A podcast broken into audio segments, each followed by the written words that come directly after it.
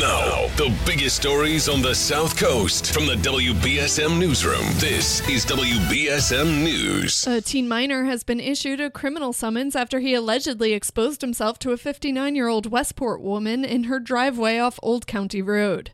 On August 19th, Westport police received a complaint from the woman who said she was walking near her house when a white Lexus stopped in her driveway. When she went to ask the youth if he needed help, he allegedly pointed towards his lap where he was playing with himself. She told police he hit a stone wall before fleeing. After an investigation, police issued a summons for charges of accosting, open and gross lewdness, and leaving the scene of property damage. Prosecutors have officially charged an elderly Taunton man with murder as he stands accused of shooting his wife to death Sunday night. Bristol County District Attorney Thomas Quinn said Edmund Silvera was initially charged with assault and battery with a firearm, but the charges were upgraded.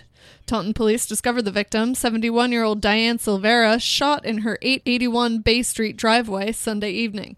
She was rushed to Morton Hospital, where she was pronounced dead. A standoff between the suspect in the house and a SWAT team ensued, but a tactical robot eventually entered the house and found the suspect unconscious. Edmund Silvera was rushed to Rhode Island Hospital for apparently self-inflicted knife wounds to his wrist and neck.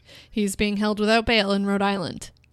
No injuries reported in a house fire on Bonnie Street in New Bedford this morning that officials say is likely suspicious in nature. Fire crews arrived in the early hours on Wednesday to find the entire three-story house at 124 Bonnie Street engulfed in flames. The home was unoccupied.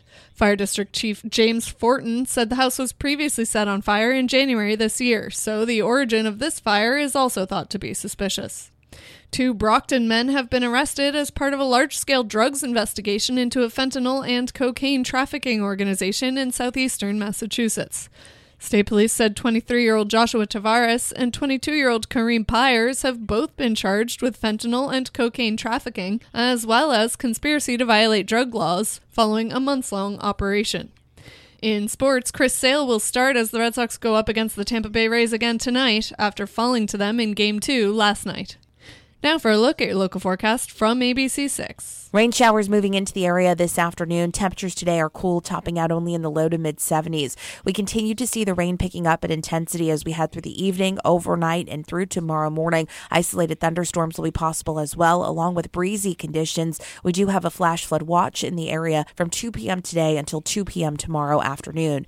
Gradually seeing the rain winding down through tomorrow afternoon. Highs still only in the low 70s. From the ABC6 Weather Center, I'm meteorologist Chelsea Priest on New Bedford's News Talk Station, 1420 WBSM. I'm Kate Robinson for WBSM News. Stay up to date with New Bedford's News Talk Station, 1420 WBSM, and get breaking news alerts and podcasts with the WBSM app.